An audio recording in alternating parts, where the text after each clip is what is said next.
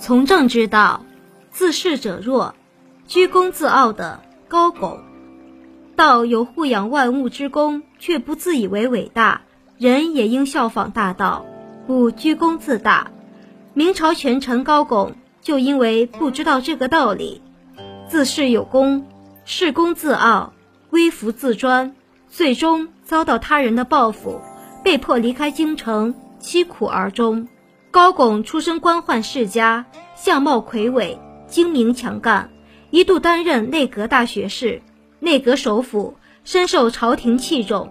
但同时，他也专横跋扈，不能容人。很多大臣都因受不了他的排挤，主动辞职，告老还乡。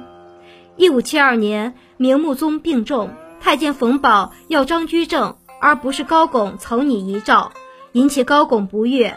他一面斥责张居正，一面使计驱赶冯保，但未等将冯保整垮，穆宗就去世了。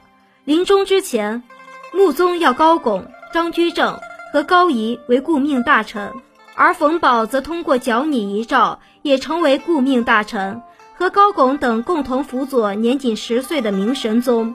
神宗登基那天，冯保还故意站在皇帝的旁边，远远看去。百官就好像在向冯保跪拜，有人提醒高拱小心冯保，高拱没有放在心上。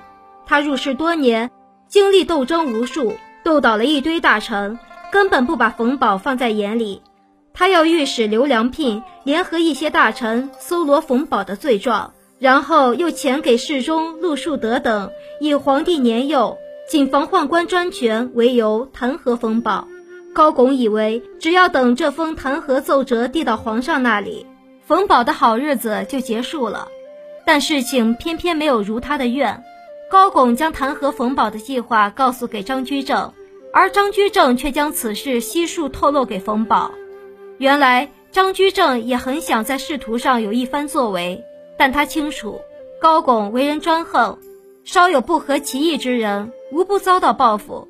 只要高拱把持朝政一天，自己就只能匍匐在高拱脚下。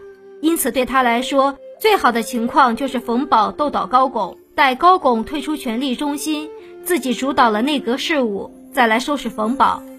冯保得知高拱已经做好准备对付自己，于是马上开始行动。他向太后放话，说高拱认为皇帝年幼，打算拥立他人为君主。太后大惊。相比大权在握、态度张狂的高拱，太后更信任善于逢迎的冯保。当下太后便拿定主意驱逐高拱。第二天，明神宗突然召见群臣，宣两宫及帝诏。高拱还以为宣诏针对的是冯保，待诏书发出，顿时吓出一身冷汗。大学士高拱揽权擅政，微服自专，朝廷诸事不许皇帝主管。我母子日夜惊惧，便令其回原籍居住，不许停留。高拱的政治生涯就这样结束了。回到家乡后，他不再关心国事，埋首著书，但和他有隙的大臣却不想放过他，和冯保一起诬以他重罪。幸好被张居正制止，高拱这才捡回条命。经过此事，高拱大病一场，没多久就去世了。若高拱懂得不自为大的道理，谦虚做人，就不会树立如此多的政敌。他自恃大权在手，动辄排挤他人，自以为挤走了不顺眼的人就可以高枕无忧，却没有意识到一人之下万人之上的权力以及高超的弄权手段，都不能让人真心的归附于他。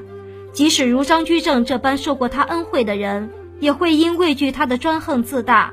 在关键时刻倒向他的政敌一方。